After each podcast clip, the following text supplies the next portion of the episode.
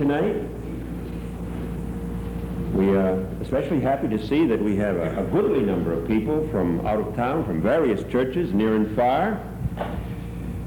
The purpose for tonight's meeting is to uh, hear further instruction on God's healing in Bible times and also today, and also to give us an opportunity to pray here tonight for ourselves and for others in their needs, and then to remember to give God the glory. Our speakers tonight will be Frederick, now Dr. Frederick Trinklein, and his wife Margaret. And uh, th- there will be three testimonies by Helen Cosman, Linda Hubmeyer, and Lou Detloff. Our musicians here who are playing auto harps are Marjorie Bohm and Barbara Sieberson. The last part of the service tonight will be devoted to prayer for the sick.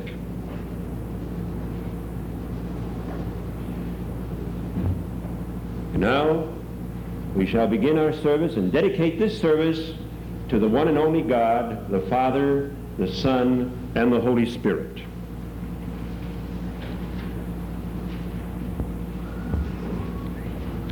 So good to be here, to see all you people there. And we've come together tonight to worship the Lord. And Jesus said that when two or three of us are gathered in his name, that he's in the midst of them. So we just acknowledge the presence of Jesus here tonight as we continue our service. And we'd like to ask you to join us in worshiping through song. I'd like to start with the first song on your song sheet tonight, and let's just sing He is Lord. And we'll sing it through twice, all right?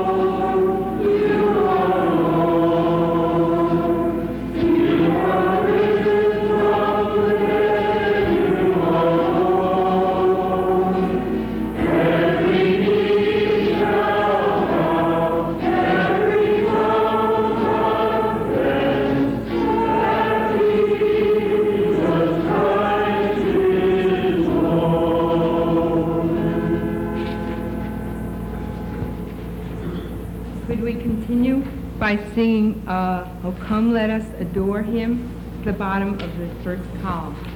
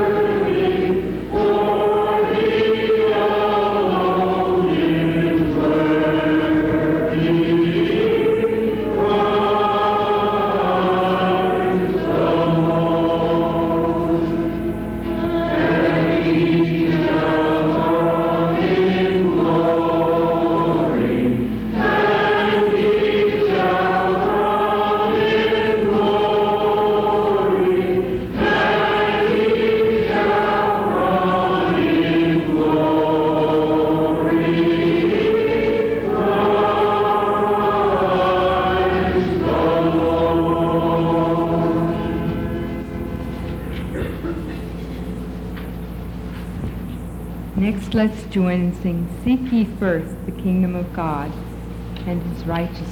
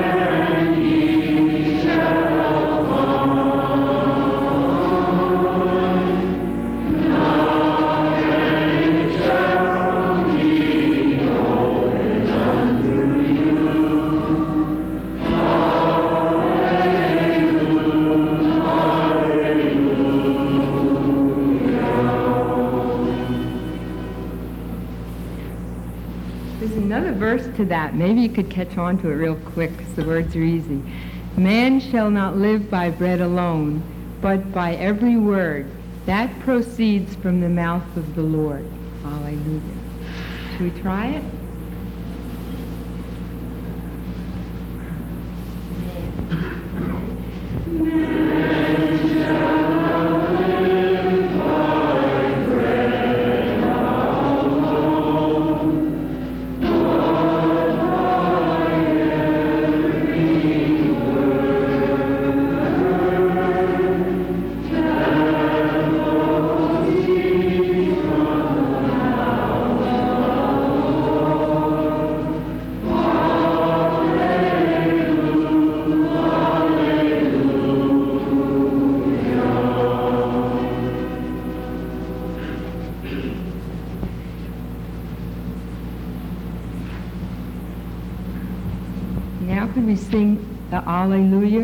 Right under that one? Hallelujah. And Jesus is Lord, my Redeemer, and come, Lord Jesus.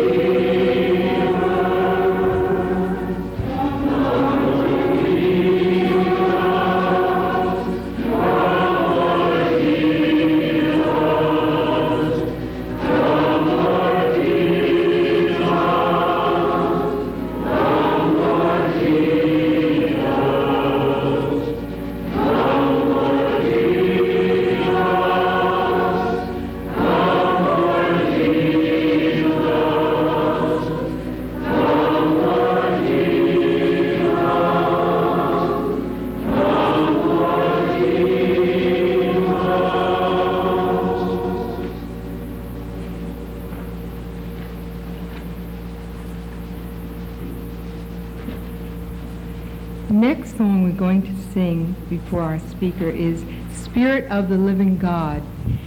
And as we sing this, we're going to add another verse. It's Spirit of the Living God, fall afresh on me. We sing it the first time.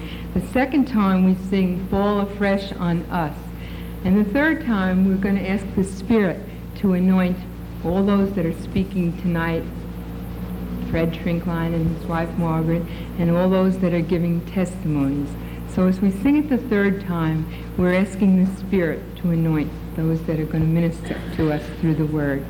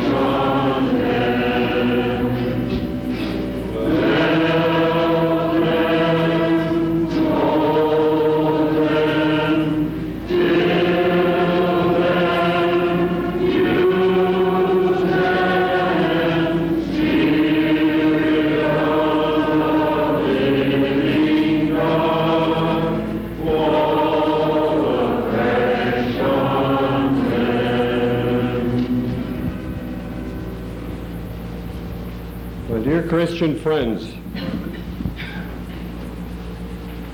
the Bible is our instruction manual. We all know that. We don't often make full use of it. If you buy a car and it doesn't work properly, you finally look in the instruction manual. Where else then, what better place can we look if we want to have instruction on how to have whole bodies and whole minds than in God's own instructions. So I'd like to begin what I want to say to you about the Bible and healing this evening by reading a section of Scripture found in the Gospel according to St. Mark, chapter 9, starting at verse 17. A man in the crowd said, Teacher, I brought my son to you because he has an evil spirit in him and cannot talk. Whenever the spirit attacks him, it throws him to the ground and he foams at the mouth, grits his teeth, and becomes stiff all over. I asked your disciples to drive the spirit out, but they could not. Jesus said to them, How unbelieving you people are! How long must I stay with you? How long do I have to put up with you? Bring the boy to me. They brought him to Jesus. As soon as the spirit saw Jesus, it threw the boy into a fit so that he fell on the ground and rolled around, foaming at the mouth. How long has he been like this? Jesus asked the father. Ever since he was a child, he replied. Many times the evil spirit has tried to kill him by throwing him in the fire and into water. Have pity on us and help us, if you possibly can. Yes, said Jesus, if you yourself can. Everything is possible for the person who has faith. The father at once cried out, I do have faith but not enough. Help me have more. Jesus noticed that the crowd was closing in on them, so he gave a command to the evil spirit. Deaf and dumb spirit, he said, I order you to come out of the boy and never go into him again. The spirit screamed, threw the boy into a bad fit, and came out. The boy looked like a corpse, and everyone said, He is dead. But Jesus took the boy by the hand and helped him rise, and he stood up. After Jesus had gone indoors, his disciples asked him privately, Why couldn't we drive the spirit out? Only prayer can drive this kind out, answered Jesus. Nothing else can how our hearts go out to this father, and as it says in one of the other Gospels, his only child. For years, this father had tried everything medical attention. He even had gone to the disciples of Jesus and said, Help us, he says, help us, not just the boy. We're in this as a family. And it is certainly understandable that the faith of this father was a weak one. After having gone through all this tribulation, after one frustration after another, he comes to Jesus and says, I don't have enough faith. And Jesus indeed put his finger on the situation and says, faith is the key. Faith and prayer. Now notice that in the story, Jesus healed this boy in spite of the fact that the father had a weak faith. He didn't say, you've got to have more faith and then come back. He healed him. Perhaps he healed him because of his weak faith. He wanted people to see that even that much faith is going to produce results. The Holy Writer says in Philippians, Let this mind be in you, which was also in Christ Jesus. He's saying that to us. The same mind that healed this boy was the mind of Christ Jesus, which he says should be in us. So for a few moments, I would like to lead you through Scripture to show you what kind of mind Jesus had when it comes to physical and mental health. If you count them, and I counted the healing stories in the Bible, there are altogether in the Bible 56 stories where people were healed. That's hardly an incidental thing in the Bible. Some doctrines are built on much less scriptural evidence than healings. Healings pervade the Bible from beginning to end. There are nine miraculous healings in the Old Testament. 37 times The Bible tells us that Jesus healed either one person or a whole group of people. Ten times it tells us that the disciples or apostles or members of the early church physically healed people or even raised them from the dead. There are few topics in the Bible that have as much repetition and undergirding as the healing work of Jesus Christ. In fact, there is not a single incident in the entire Bible where Jesus refused to heal someone. Every time someone came to Jesus for healing, the stories that are told to us in the Gospels, he healed. Why are these stories there? Obviously, for our instruction not just to convince us that Jesus is God and can do these things. That could very well have been done by changing water into wine and calming the sea, and this certainly would convince us too. But for our instruction and our daily lives. So let's take a look at the methods that he used in the stories in which he healed people. As a matter of fact, there are cases in the Bible where a person's attitude prevented Jesus performing a miracle. When he was brought before Herod, Herod wanted to see a miracle. He was glad that they brought Jesus. Now he can see some tricks. And Jesus said nothing. In his town of Capernaum, he left Sadly, he could do no miracles there because of their unbelief. A person's attitude can prevent God from working a miracle. And yet, even in the instances, and in Capernaum, where Jesus could not do a miracle, we are told he healed some people and then left. He never came back there but he still healed those who came to him, even in that unbelieving town. How did he do it? What did he require of the people who came to him? Some of them he touched. Some touched him. In some cases, no touching went on. In other instances, he didn't even get near the person. The centurion's servant was healed from a distance. He never even saw him. Sometimes he spoke to the person. Other times he didn't say anything. Sometimes he did it in a crowd. They let a paralytic down through the roof. And he healed in the midst of that crowd.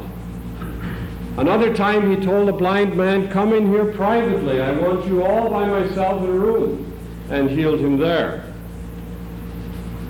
Sometimes he said, don't tell anybody. He raised the daughter of Jairus, and there was a big crowd there, and he said, Don't tell anybody. That's almost ridiculous to listen to. Don't, they're all there and hearing it. And other times he said, Go tell everybody that I have just healed this person. He healed a blind man by putting a mud material on his eye. He spat in the ground and made a spittle and mud combination and put it on his eyes so that the people could see that there were physical, visible methods being used. He healed another blind man with a word, and the man saw. He healed another blind man by saying, in degrees, you're going to see better and better. First, the man looked, and people looked like trees, and then they looked like people. What are we to gather from all those stories? Obviously, Jesus healed in many different ways. And if the mind of Jesus is to be in us, then there must be many different ways in which a person can get well. There's no magic formula about it, is what he's trying to tell us. Well, what does he tell us is the cause of the sickness? Well, in many of the stories of Jesus healing, the 37 stories, no cause is mentioned. He doesn't ask the person, how did you get sick? Or he doesn't tell the crowd, this person is sick because. No cause. Very frequently, evil spirits are mentioned, as in the case of the boy I just read about. It says an evil spirit was in this boy. And certainly that could be used in many other stories where that isn't even mentioned, that it is an evil spirit. Obviously, evil is the cause of the sickness. Certainly, we know that sin is the cause of sickness. Sin that makes us do things that prevent good health. In the case of the paralytic, before he cured him, he said, Your sins are forgiven. Now, there are two reasons that he did that. First, to show that he was God and can forgive sins. But there's a second reason.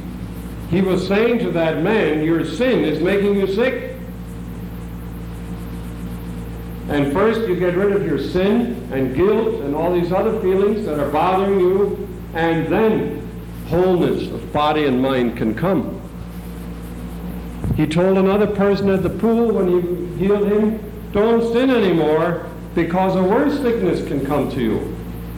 Absolutely modern psychology that your mind can make you sick. And indeed, it probably does have an influence on health in all cases. But probably the most important reason for the sickness in many of the healings that Jesus performed was that the sickness was there so that he could show his love for the person he's going to heal. They brought a blind man to him and said, Jesus, who sinned? He or his father that he should be born blind? It's a dilemma. They like to ask him questions that had horns, that both answers were wrong, you know. And Jesus said, Neither. But this man is blind so that the glory of the Lord can be revealed through him. Lazarus, his friend, died. And his sister came and said, Jesus, if you had been here, he wouldn't have died. And Jesus said, He's dead because this will show the glory of the Lord. And he raised him from the dead. So we're not to bother ourselves with the cause in Jesus' stories, but put the attention and focus on Christ. Well, where does faith come in when it comes to the healings that Jesus performed? Often Jesus would say, Your faith has made you whole. And it would say, He marveled at the faith of a person, be it unto you as you desire. Sometimes it was even the faith of a friend. The centurion's servant, it doesn't say whether he had faith at all, but the centurion did, and his servant was healed. So faith was the key, even though if it was not of the person himself. We've already seen that lack of faith often prevented marvelous works from being done. But very often faith is not even mentioned. In some of the healings Jesus performed, it doesn't say whether the person had faith. Jesus didn't ask them whether they had faith. When he went to the Gerasenes and there was a demoniac in the hills, he drove him out. He didn't ask him, he didn't talk to him, he drove the demon out, and the demon went into the swine. In fact, his healing miracle didn't even produce faith in that case. You can't always say that if a person is healed, that will produce greater faith in the people who see it. In this case, it made matters worse. When the demon came out into the swine, they got out there and said, Jesus, get out. Get out of town. We like our swine better.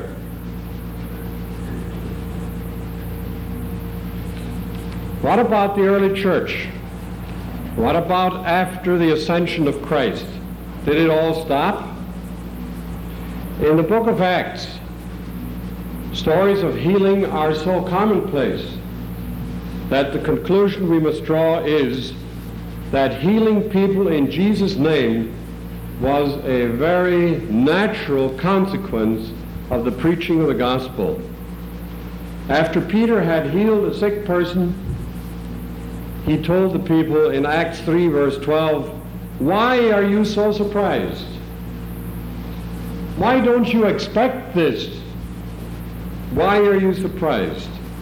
Don't you see that the power of God is at work here? And it wasn't just Peter and other apostles. He gave that power to all his followers in Scripture. Healings were performed in Acts by people who were not apostles. By Stephen. Stephen was not an apostle. Stephen was a deacon of the church. It says he was chosen because of his good character, and he healed people. There was a deacon called Philip, not an ordained apostle of any kind, who healed people. Even the dead were raised in the book of Acts. In one case, Paul raised a person who was killed because he went to sleep during Paul's sermon. Boy was sitting up in a window and Paul went on and on and he fell backwards and died. Deadly. and he went and raised him from the dead. Physical and mental healing are natural companions of the Christian gospel. And it is something that needs to be reiterated in the lives of Christians and in our church over and over.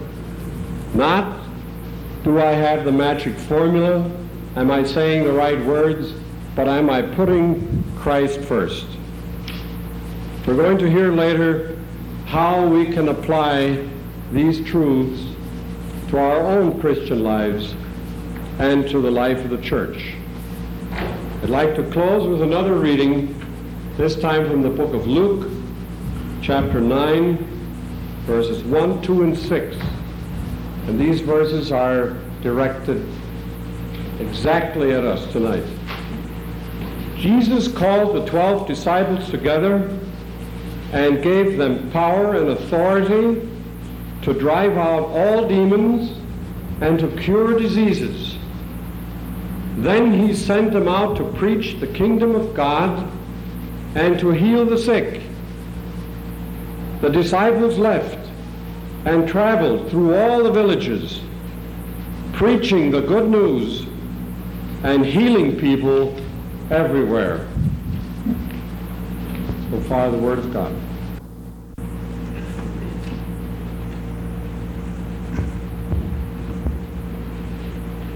The offering will now be received.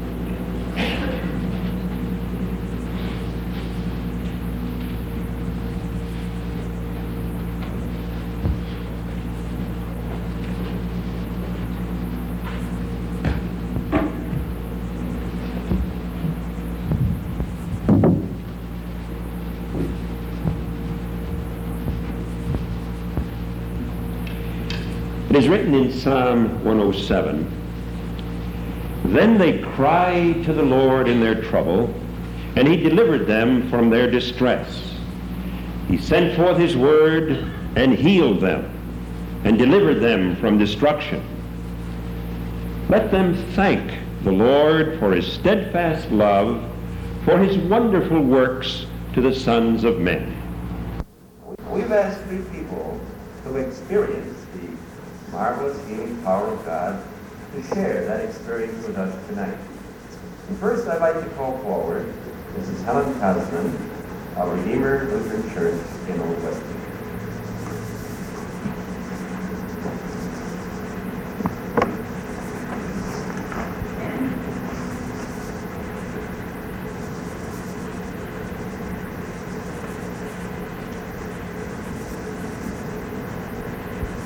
Three years ago, I had a malignant tumor followed by cobalt treatment. And five months, five months later, I started chemotherapy injections, for there had been metastasis, which means that microscopic cancer cells had been spread. A few months later, on a Saturday, I received a phone call from a friend, Ruth Hobart, about another matter. And during the conversation, I told her that I was to have a bone scan on Thursday, for the doctor suspected bone involvement.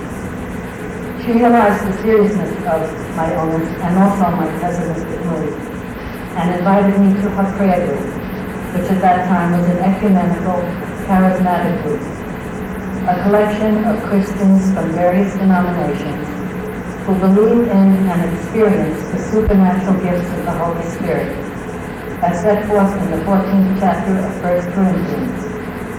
I forgot about the invitation, but when I sat down Thursday afternoon to prepare the next day's vacation Bible school lesson, and I prayed to the Holy Spirit for guidance, the prayer meeting being held that evening came to mind, and I resolved to go. I didn't know at that time that Ruth had been praying for me all week, realizing that spiritual healing is more important than physical healing but in an endeavor to pray according to the will of the Holy Spirit, she asked for a sign. And the sign was that if I attended the next prayer meeting, she could pray for my physical healing. At the prayer meeting, at the songs of praise and other prayers, we started to pray for my healing. And then she sang in the Spirit. She sang in tongues. And the interpretation was given to Doris Cruiser that they should lay hands on me. All the people present gathered around and laid hands on me and prayed for my physical healing. Then Ruth sang in the Spirit again. In other words, in the prayer language the Lord had given her. And the interpretation given to Doris again was that I would be healed in the Lord's time. Now I questioned now I questioned if this was truly of God. I realized that if it was, I would be cured of my illness. I also realized that I, that I could be in my last days, and if so, I wanted to stay close to the Lord. So I resolved to read Scripture every day. One day I was reading about Abraham and his strong faith, and I felt that the Lord was telling me to have faith like Abraham. I also continued to attend the prayer meetings. At a meeting about six weeks later, Jesus' presence was so real to me. I reached out to touch him, and in that act, he gave me my prayer language. I can speak in tongues. Praise God. I continued to take the chemotherapy injection, but also did much searching in Scripture on all the incidents of healing done by our Lord. Gradually, the fear of what could happen to me lifted, and I believed the prophecy of my healing what I hoped that was. After 15 months of treatments, I was led to believe they would end. However, another bone scan and x-rays revealed something on my spine. The doctors weren't certain it was cancer cells. But it was they were inactive at that time, but they thought it advisable for the treatments to continue. This was an anxious time for me, and again, many prayers were offered in my behalf by friends. At one prayer meeting, they laid hands, laid hands on me and the Lord gave Ruth a message for me. It was, My daughter, I have spoken, believe. that brought correction and comfort. In June of this year, after 240 years of treatment, the doctor told me that I had no active cancer, that I was essentially cured. Praise the Lord. I was given three options. I could continue the chemotherapy treatments, but every three months instead of every month. I could start any immunotherapy, which would be vaccination-like treatments to build up my immune system. Or I could have no treatments at all, in which case it would be imperative for me to have a checkup every four months. You see, I haven't told the doctors about the prophecy from the Lord because I don't think they believe in it, and they think the cancer could flare up at any time.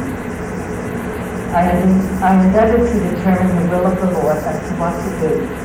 After much prayer, scripture reading, and meditation, especially on the passage Luke, ask and it shall be given unto you, and trusted medical advice, I felt led to have no more treatments. I give the glory to Jesus, for he not only healed me, he told me in advance I'd heal, and he gave me the faith to believe him. Praise and thanks to the Lord.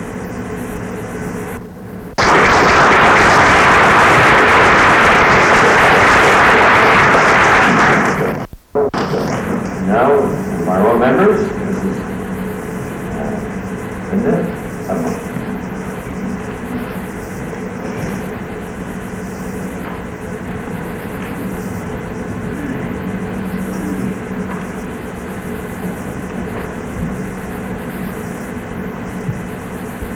Am the Lord that healeth thee.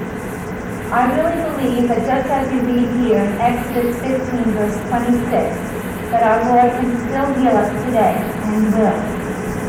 There are many ways in which we can be healed, and God chose to heal me through prayer, faith, and through the wisdom of my doctors. In March 1973, I went into the hospital for a biopsy on a lump on my neck.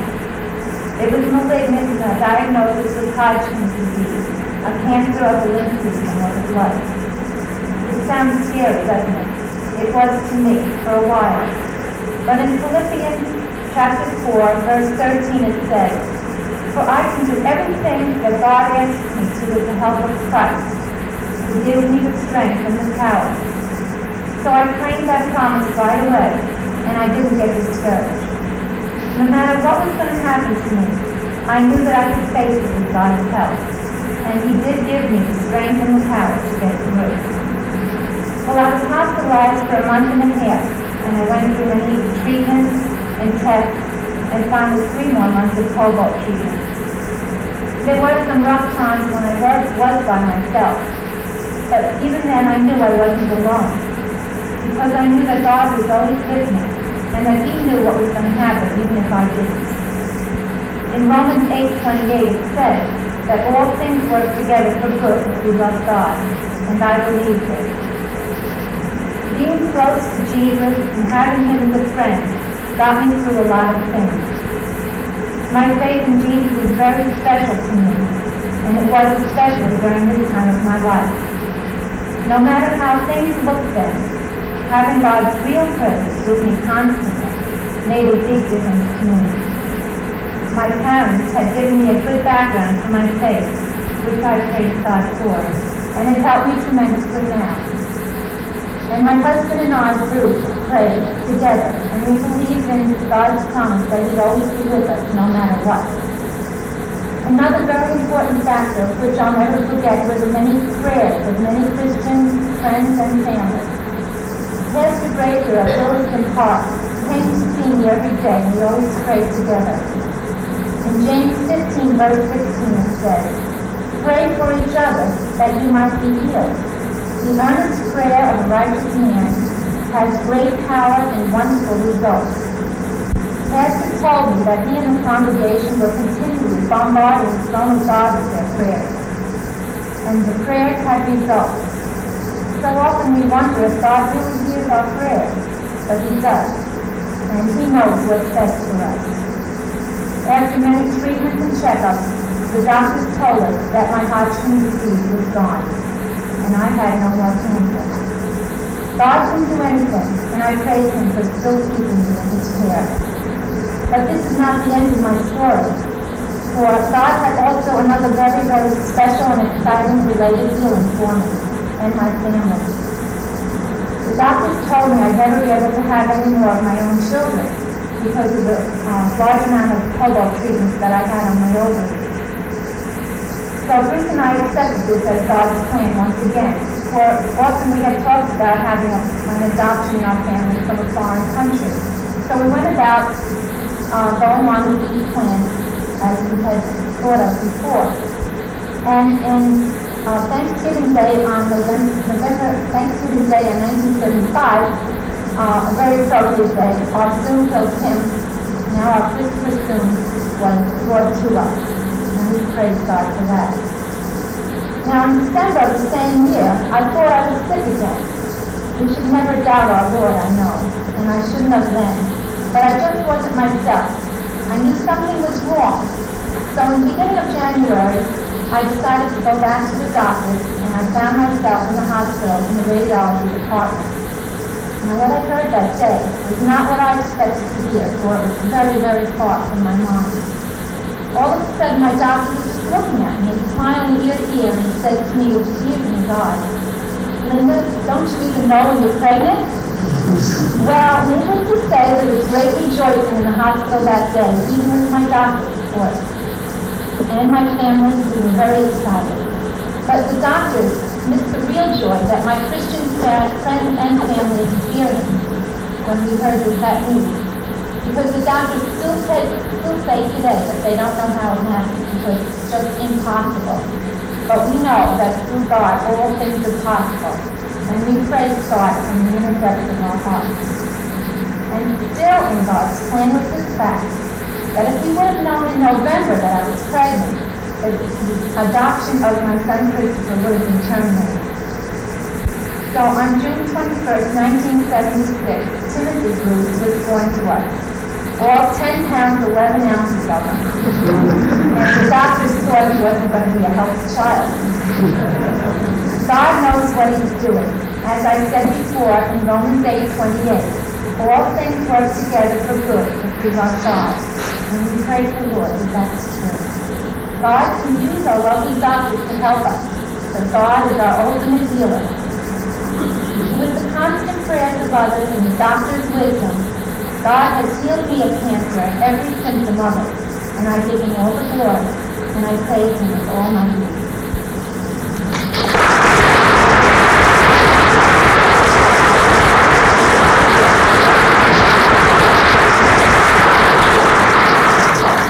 Third and final testimony will be by of Trinity Lutheran Church in Dixon. It said that a man wants to die, Mr. Shepard thought, thought about that. During the last ten years of my life, hoping that judgment comes, they don't count on us, but maybe count some stars. Seventies had begun for my wife and I in a very difficult way when we became aware that very good daughter ours, about 13 years of age, uh, would have a limited lifespan and a very complicated uh, medical problem.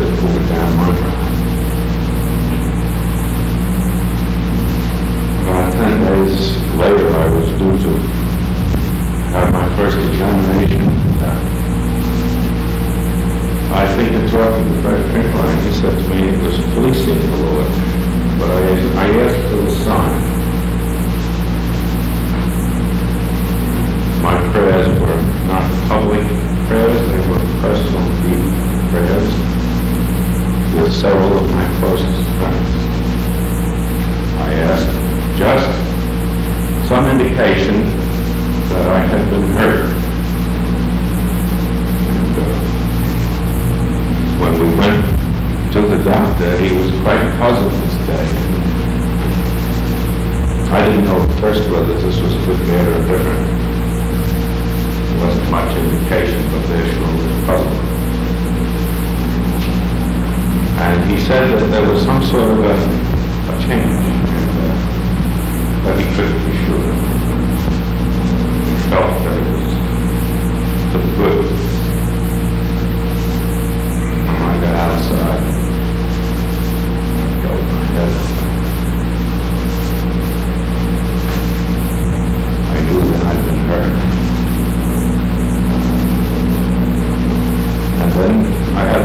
always feel when it comes to people when they are indeed.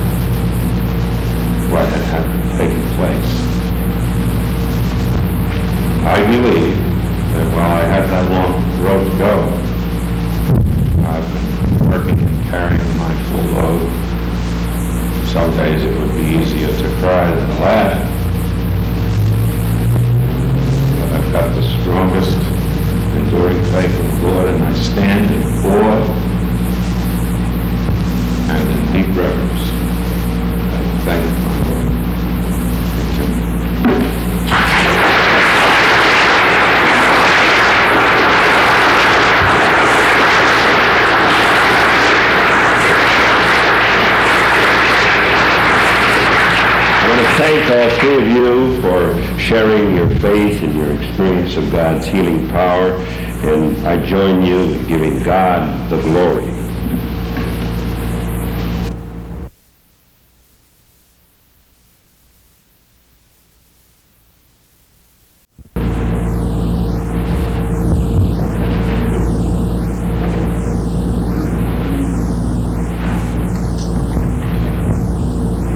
Now we're going to address ourselves to the topic of what about the church and healing today.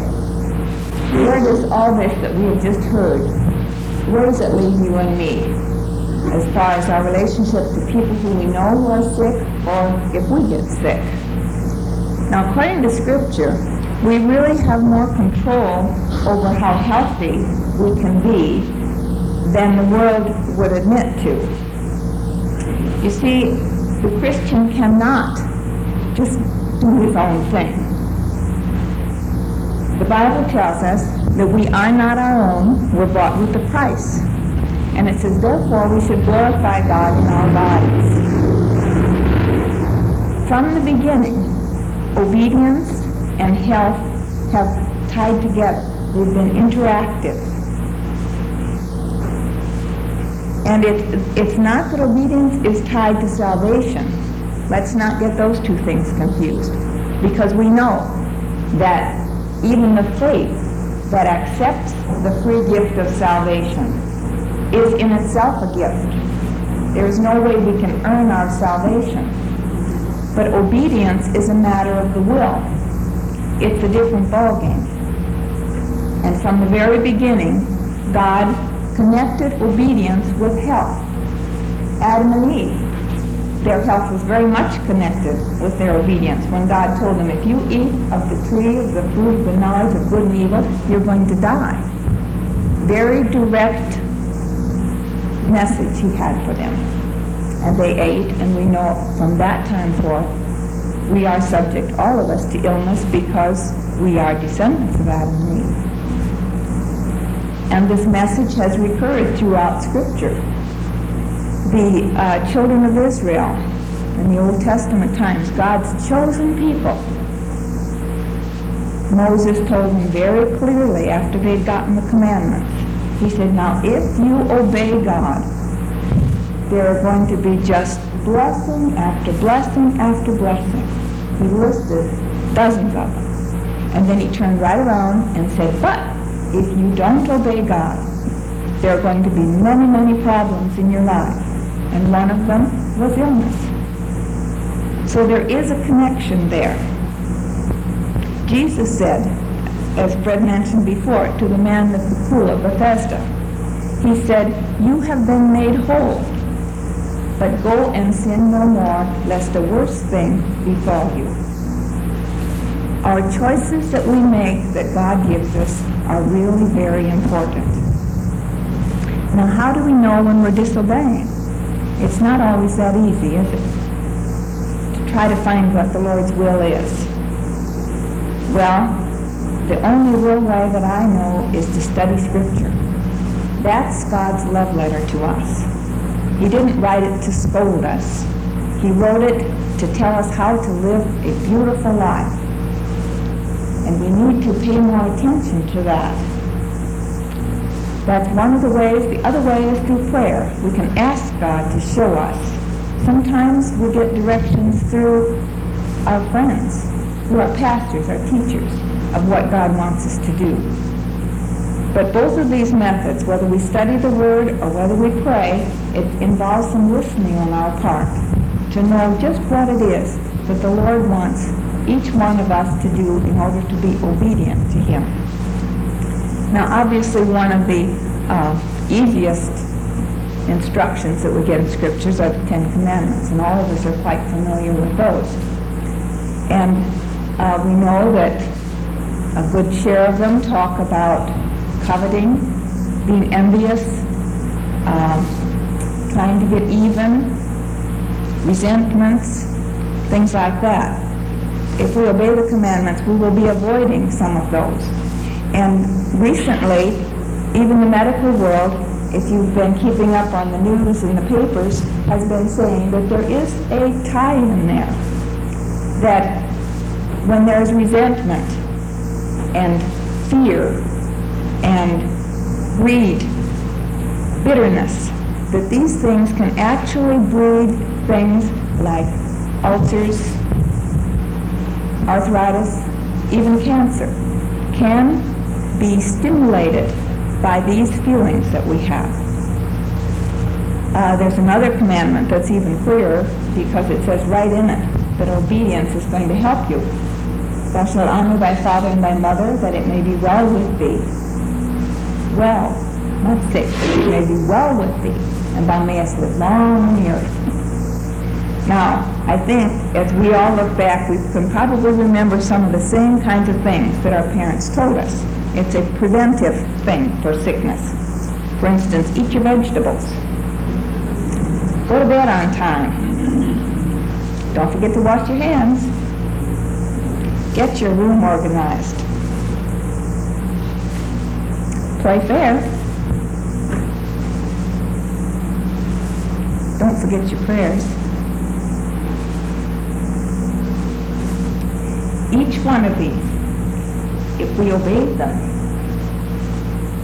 give us better physical health, better mental health, it takes away some of the pressures, and it gives us spiritual vitality. So even just that one commandment, because if we honor the parents, we're going to be listening to them. And these are the sort of things they've been telling us because they love us so much. They show us God's love. And the more we study scriptures, the clearer we see just what it is that God wants us to do. Of course, obedience also includes using the things that God gave us, like doctors, medicine, and things of this sort. Now, we use them with prayer. It isn't an either-or thing. We don't not pray because we're going to the doctor to be healed. And we don't not go to the doctor because we're praying to be healed. He expects us to use those things together. Like in the New Testament, for instance, where uh, Paul told Timothy, use a little wine for your stomach's sake. Wine was one of the medicines they had at that time. James, when he talked about the church anointing with oil, oil was one of the major medicines of that time. They might pour a little wine on to kill the germs, and then they put some oil on, and that would soothe and heal. So they were not saying either at that time when they said to pray for, for your health, they weren't saying discontinue your medicines, you don't need your doctors. It's a combination, it's teamwork. And then uh, Jesus also encouraged people to contact the authorities when they were healed before they, you know, to have their healing checked out before they went back to their regular job. You know, he would come to go to the priests after they were cured of leprosy or whatever. So um, he also wasn't saying just throw out your medicines. He was saying get checked out. So much for the prevention of illness. Now, when sickness comes, body and mind and spirit, and we've all experienced it one time or another, what should we as Christians do? What, is there some step-by-step, you know, the right way to do it, and then if you don't do it that way, forget it? No, there really isn't. You could see that by the stories that Fred told about Jesus healing. He used all sorts of methods.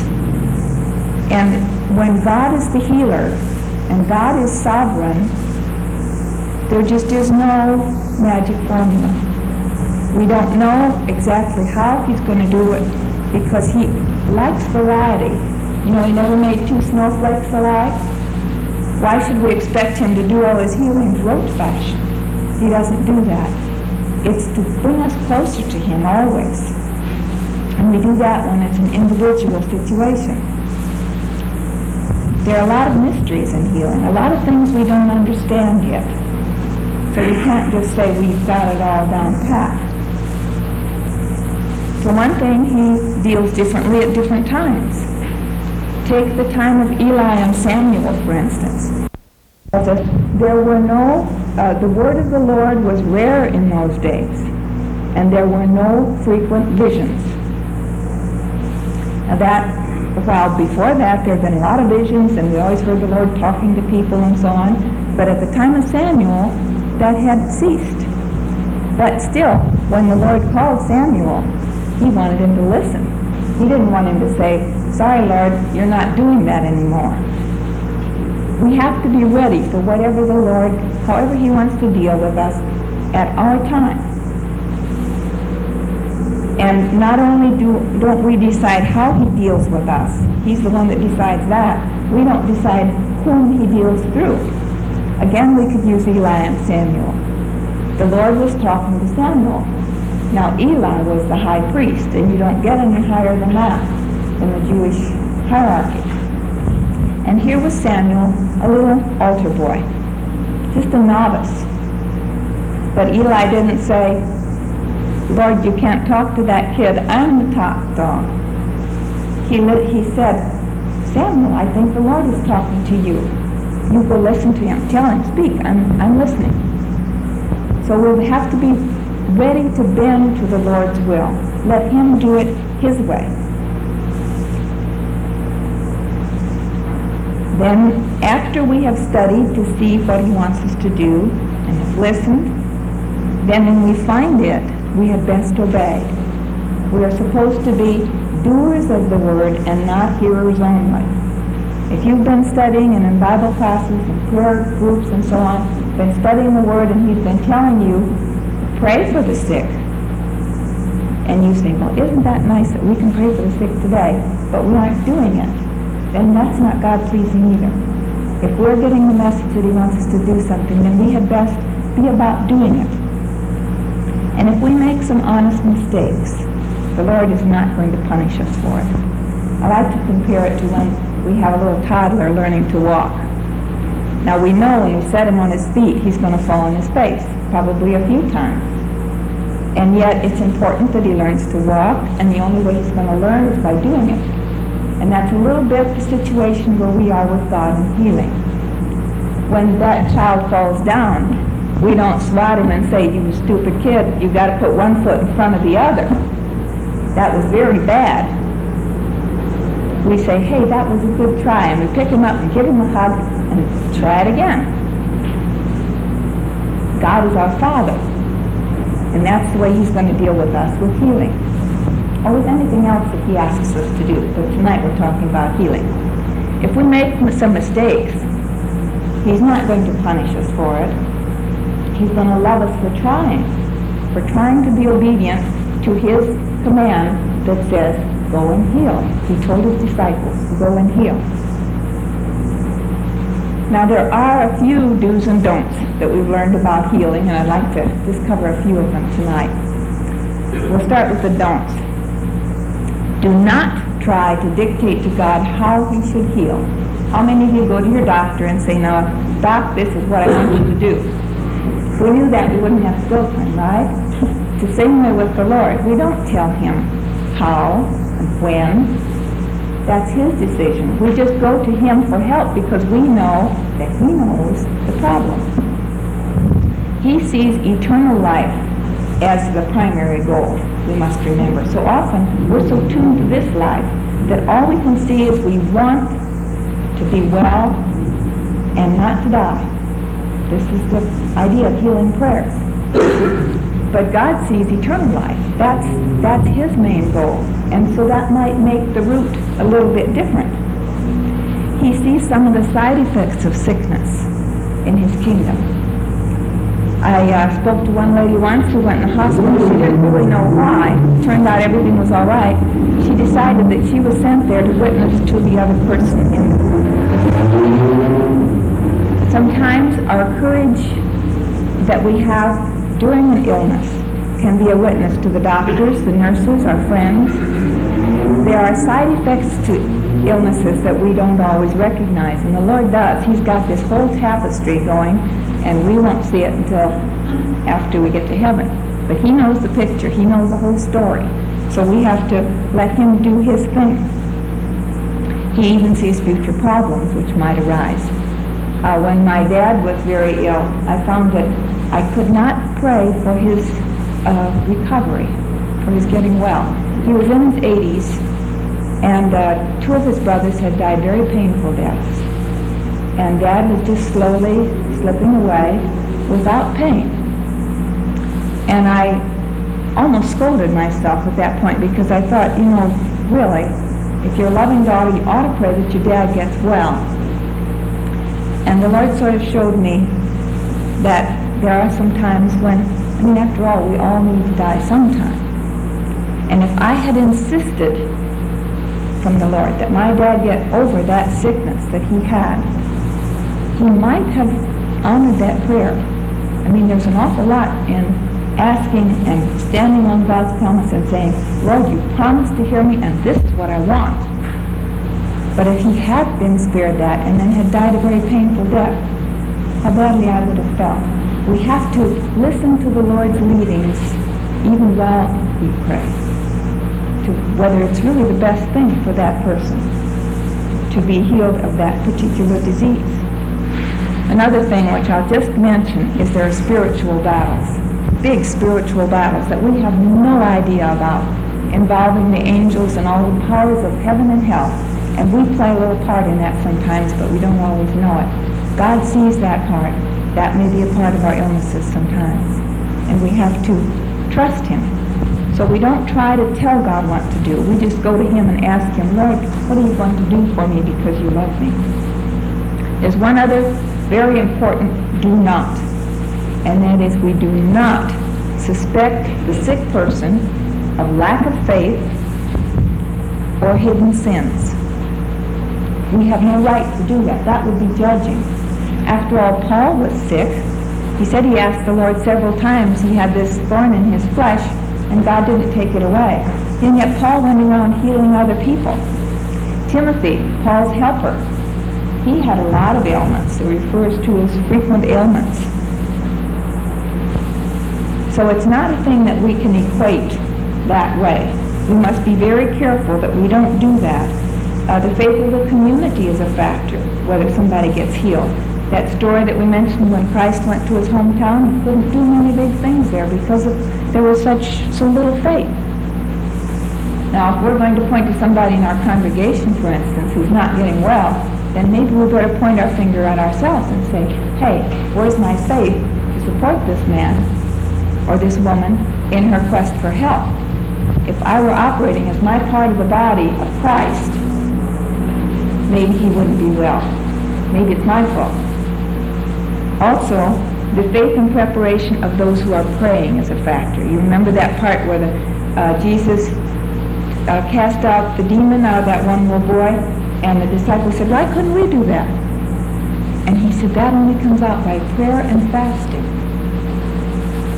So, if we're praying for somebody and they don't get well, we can't say, hey, your faith is just too weak.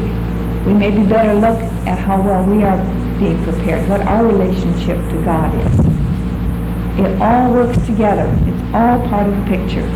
So we never blame the sick person if we don't see healing right away as we would like to. And now for some of the do's. We do search our own hearts and lives for anything that might be hindrances to healing. Now that's whether we are the sick people or whether we are the people doing the praying. We all need to be in obedience. 1 John chapter 3 verse 22 it says, And we receive from him whatever we ask because we keep his commandments and do what pleases him.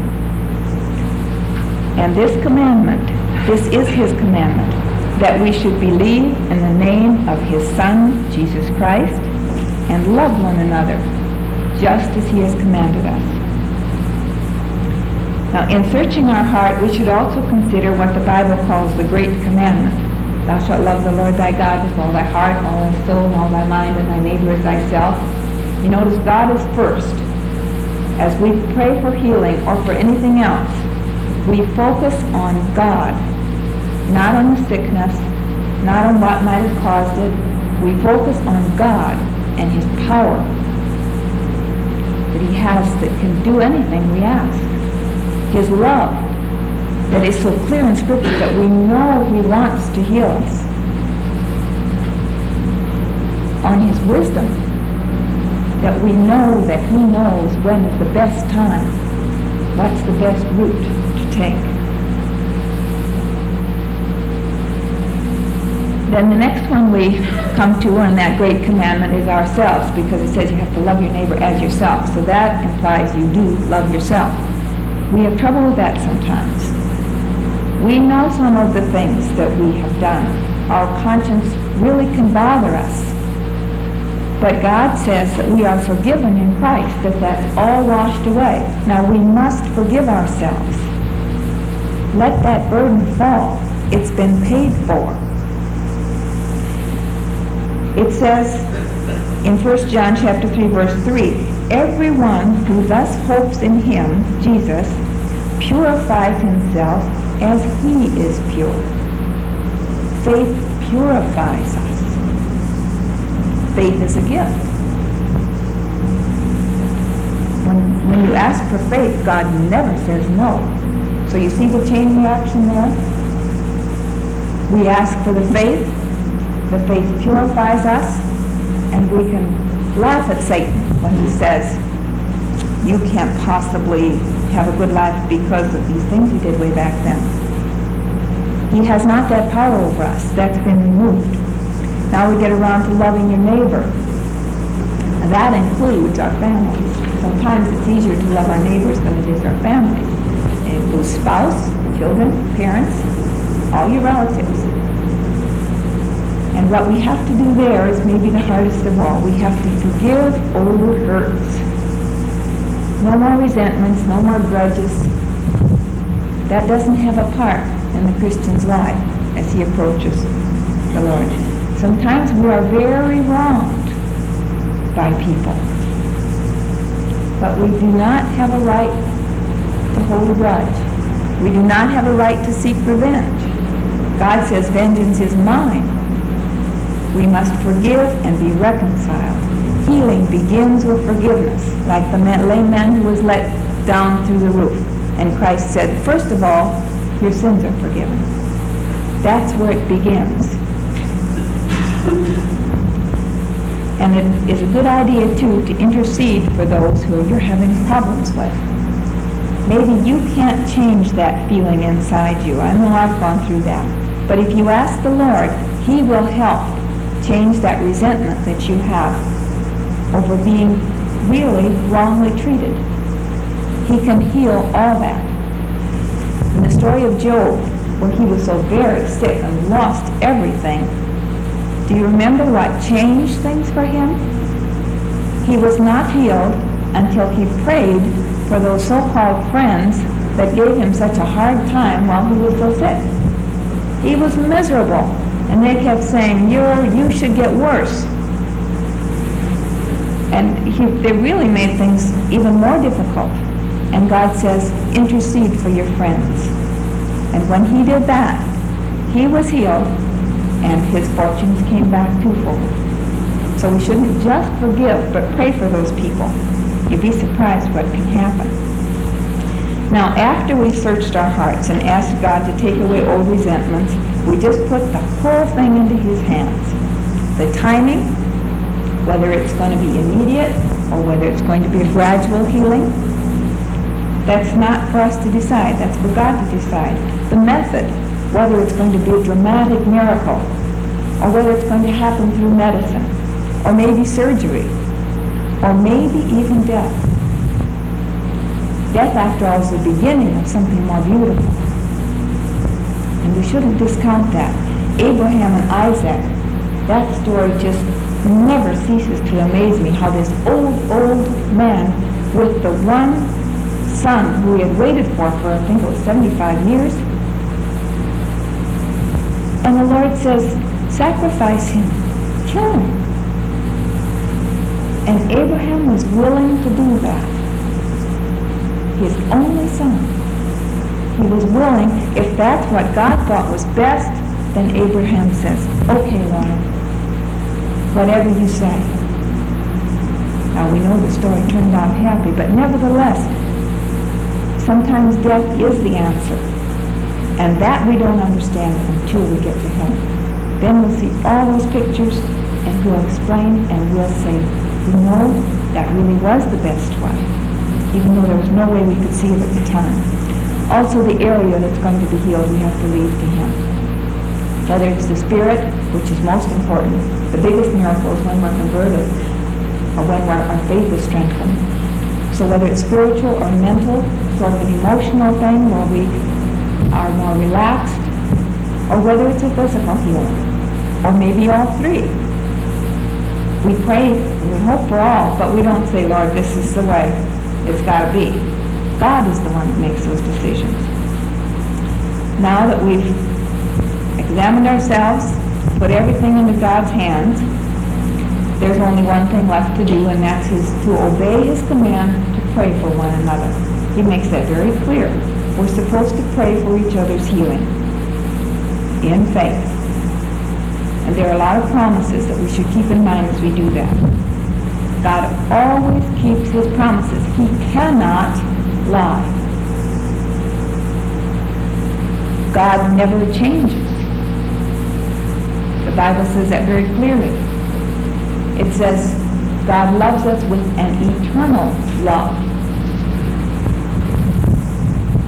It says he begins to answer our prayers even before we're done praying. And it also says that God was in Christ, and Christ is in us, and wherever he is, there is power. And we're supposed to tap that power.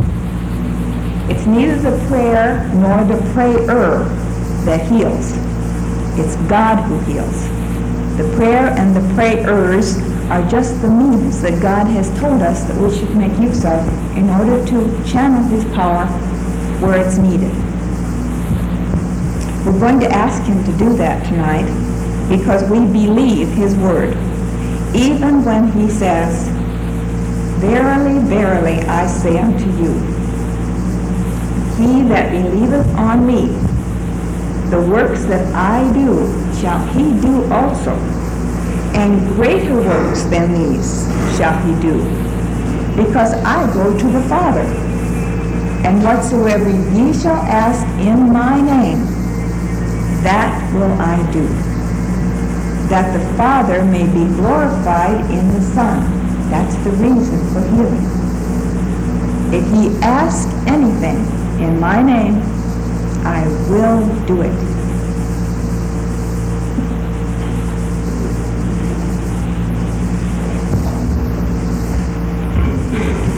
Before we proceed to our final and very important part of our meeting, I'm going to ask you just to rise and stretch a little bit.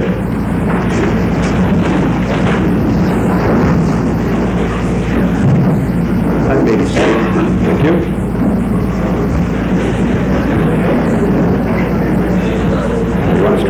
more? That's okay. It.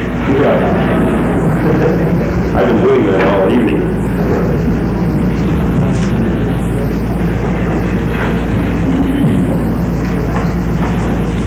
Now, there will be a period of prayer, and you are free to leave at any time if you wish.